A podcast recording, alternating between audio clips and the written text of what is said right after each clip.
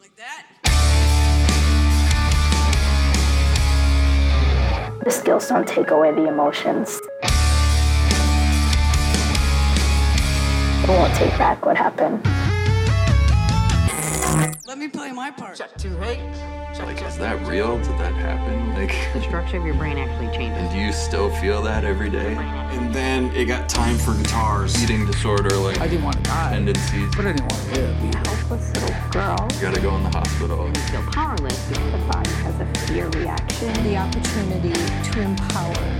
No one can take away my power. I won't take myself out. Artists that are true like that, those are the ones that tend to like a sin. create change.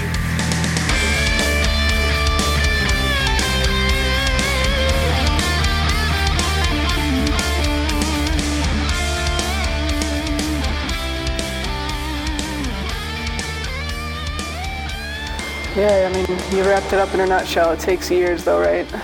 I mean, for some people. You struck me when we first met. You came across the foundation uh, online. I think uh, had put out a Facebook ad prior to our last event, and I guess it just popped into your news feed or something. Yes. That's really cool. That's kind of the point of it. We're always hoping to get some kind of feedback from this message that we're putting out there about Kel's life and her struggles and how she expressed herself musically and hoping that this album reaches people. So, what was it about what you saw that made you want to be a part of this and kind of engage with us a little bit? Well, I like to be involved in anything that involves trauma. However, this one was special because it involved two things that I deal with, which would be trauma and eating disorders, which is something that has been a big thing in my life lately. Yeah. So when I came across that, I knew that it was something that I was interested in. And so I asked a bunch of people to come with me, and one said that she would. So I decided that that would be something that I would be invested in. And I also hope to still be a strong advocate for trauma and eating disorders because it's something that isn't like addressed often. And there's a lot of problems with getting the help for it, especially with insurance companies and stuff. Yeah, it's going to come up in like every interview I ever do. People are going to be like, there'd be more resources for people if the money wasn't in the way. Yeah. It's already coming up a lot. I feel like um, there's no real um, treatment center that involves trauma and eating disorders together. Like, there's a lot of like little things, you know, there's like a group maybe in an eating disorder treatment, but it doesn't get to the gist of like the trauma within itself. There's, I've noticed there's, in treatment centers, there's a lot of psychoeducational stuff mm-hmm. that many of us already know. Being in treatment over and over again, Because there's of a the lot of revolving door. yeah, there's a lot of psychoeducational stuff that many of us already know.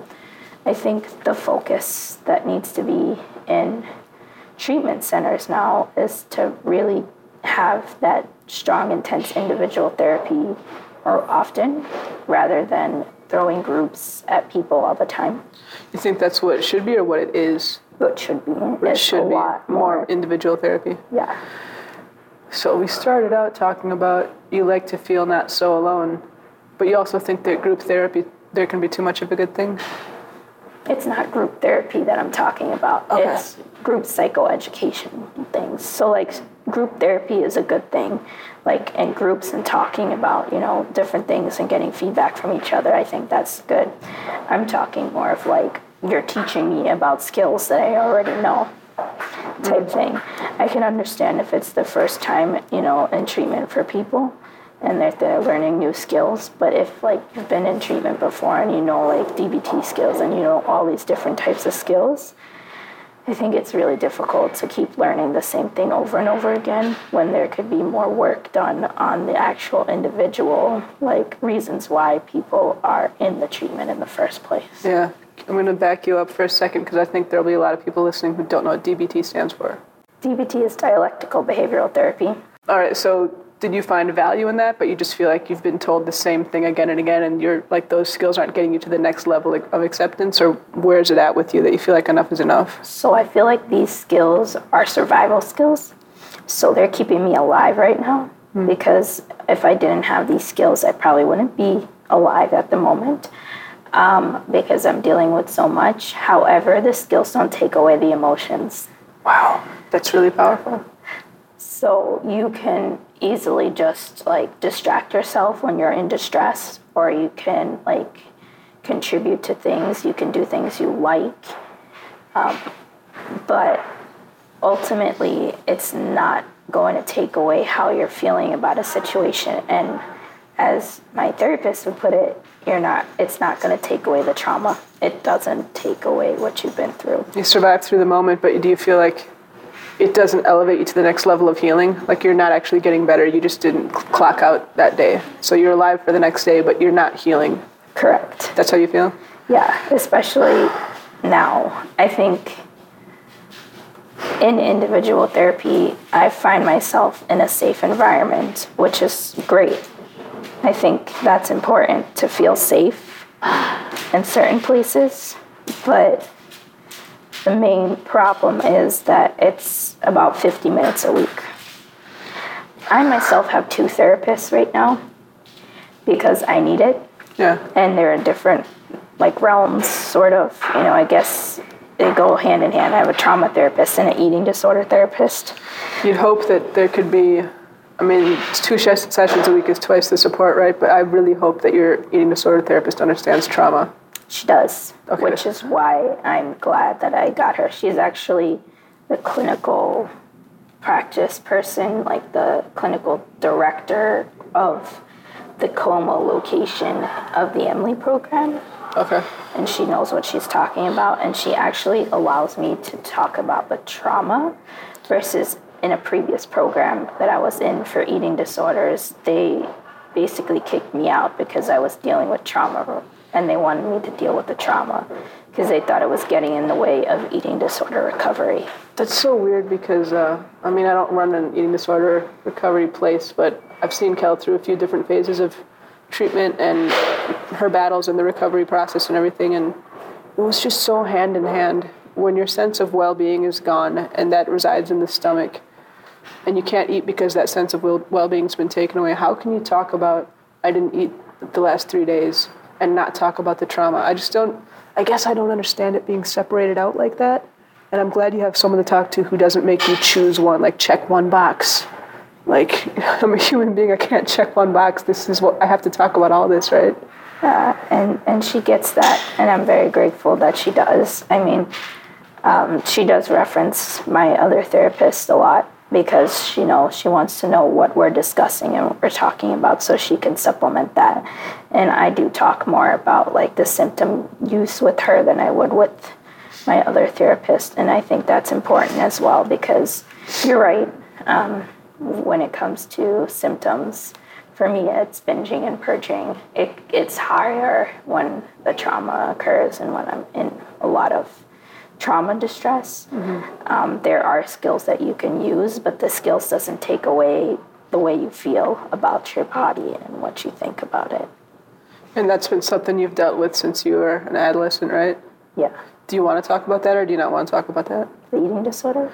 The, yeah, that like at the at the event you told me a little bit about kind of what your adolescence was like and how that's affected your relationship with your body and Yeah. I think there's a lot of people who might relate to that. So I, um, I think when I was 10, I was really not developed at all. I was really tiny. And then all of a sudden, like the next year in sixth grade, I developed really quickly and I like got a huge chest. And so I got made fun of a lot for it because like uh, I got called the size of Texas compared to my friends who were like smaller states, and then who was the source of like everything of like abuse and that kind of stuff. He called me fat a lot, so that kind of um, also led to a lot of body image issues. You know, I have to edit out any specific names, but I don't have to edit out what you said. But I won't. I can't. I can't say who. But I'll keep what you said, but I'll blur out the name. I'll blur out the name. Does that sound fair?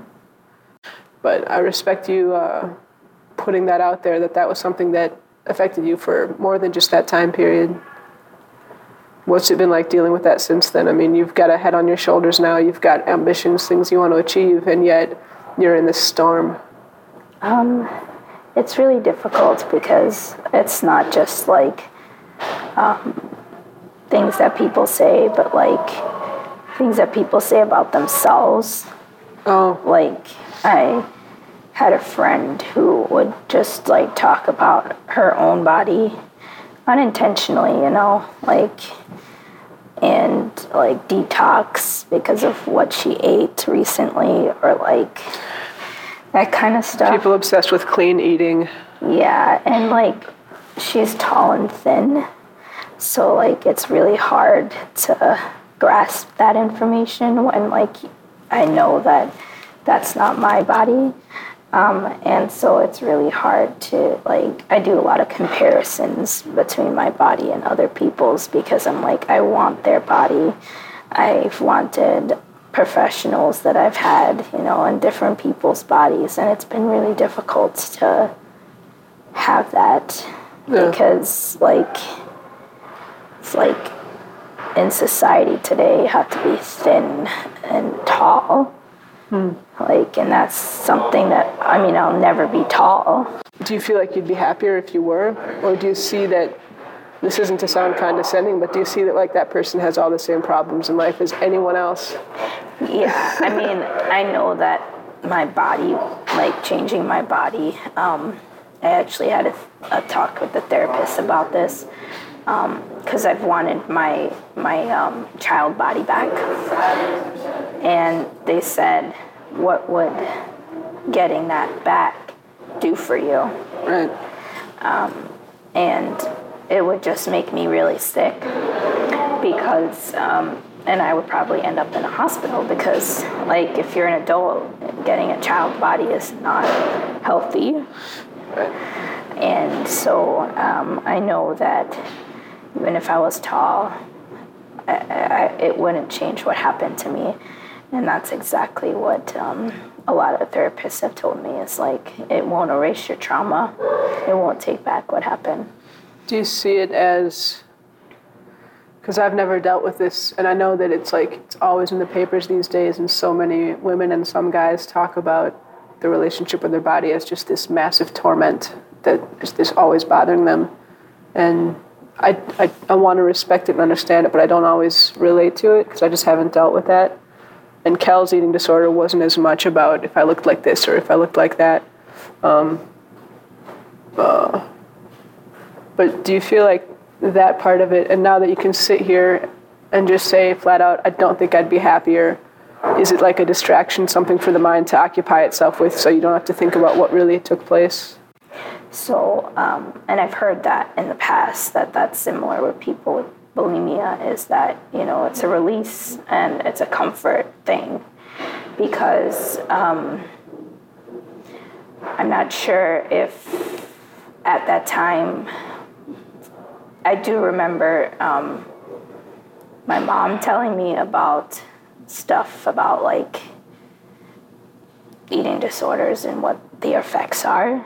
And um, I honestly didn't remember myself doing anything until recently when um, I thought about how um, one day I was actually purging and I like went backwards and I'm like, I may have done this in the past to control what was happening to me. Um, and so the body reaction was he'll stop doing this if I if I engage in these behaviors. You felt like there was a direct link between this is going to save me somehow. Yes. Can you explain that to me? I know you kind of just did, but I'm trying to understand. Because this, like, this is a common thing with the eating disorders that people feel like this is saving them and they start to associate it with their survival. It becomes a hard thing to let go of something you feel like is saving your life. Well, I thought that I'm. This is a guess of mine because I don't know much. I can't remember much about uh, childhood, but if I was to guess, I think it would be like a repulsive thing. So just like my other body reaction, um, the purging would repulse him from wanting to do things to me. Yeah. Just like the binging, like gaining weight. Right. Like if I gained weight, then he wouldn't want to be near me. Get the music behind the mission. Hate Becoming by Kelly Nicole on iTunes and Spotify. If you guys haven't checked out the merch table, Join the movement. buy the album. Get your Kelly Nicole band merch and donate what you can at kellynicolefoundation.org. From Amplified!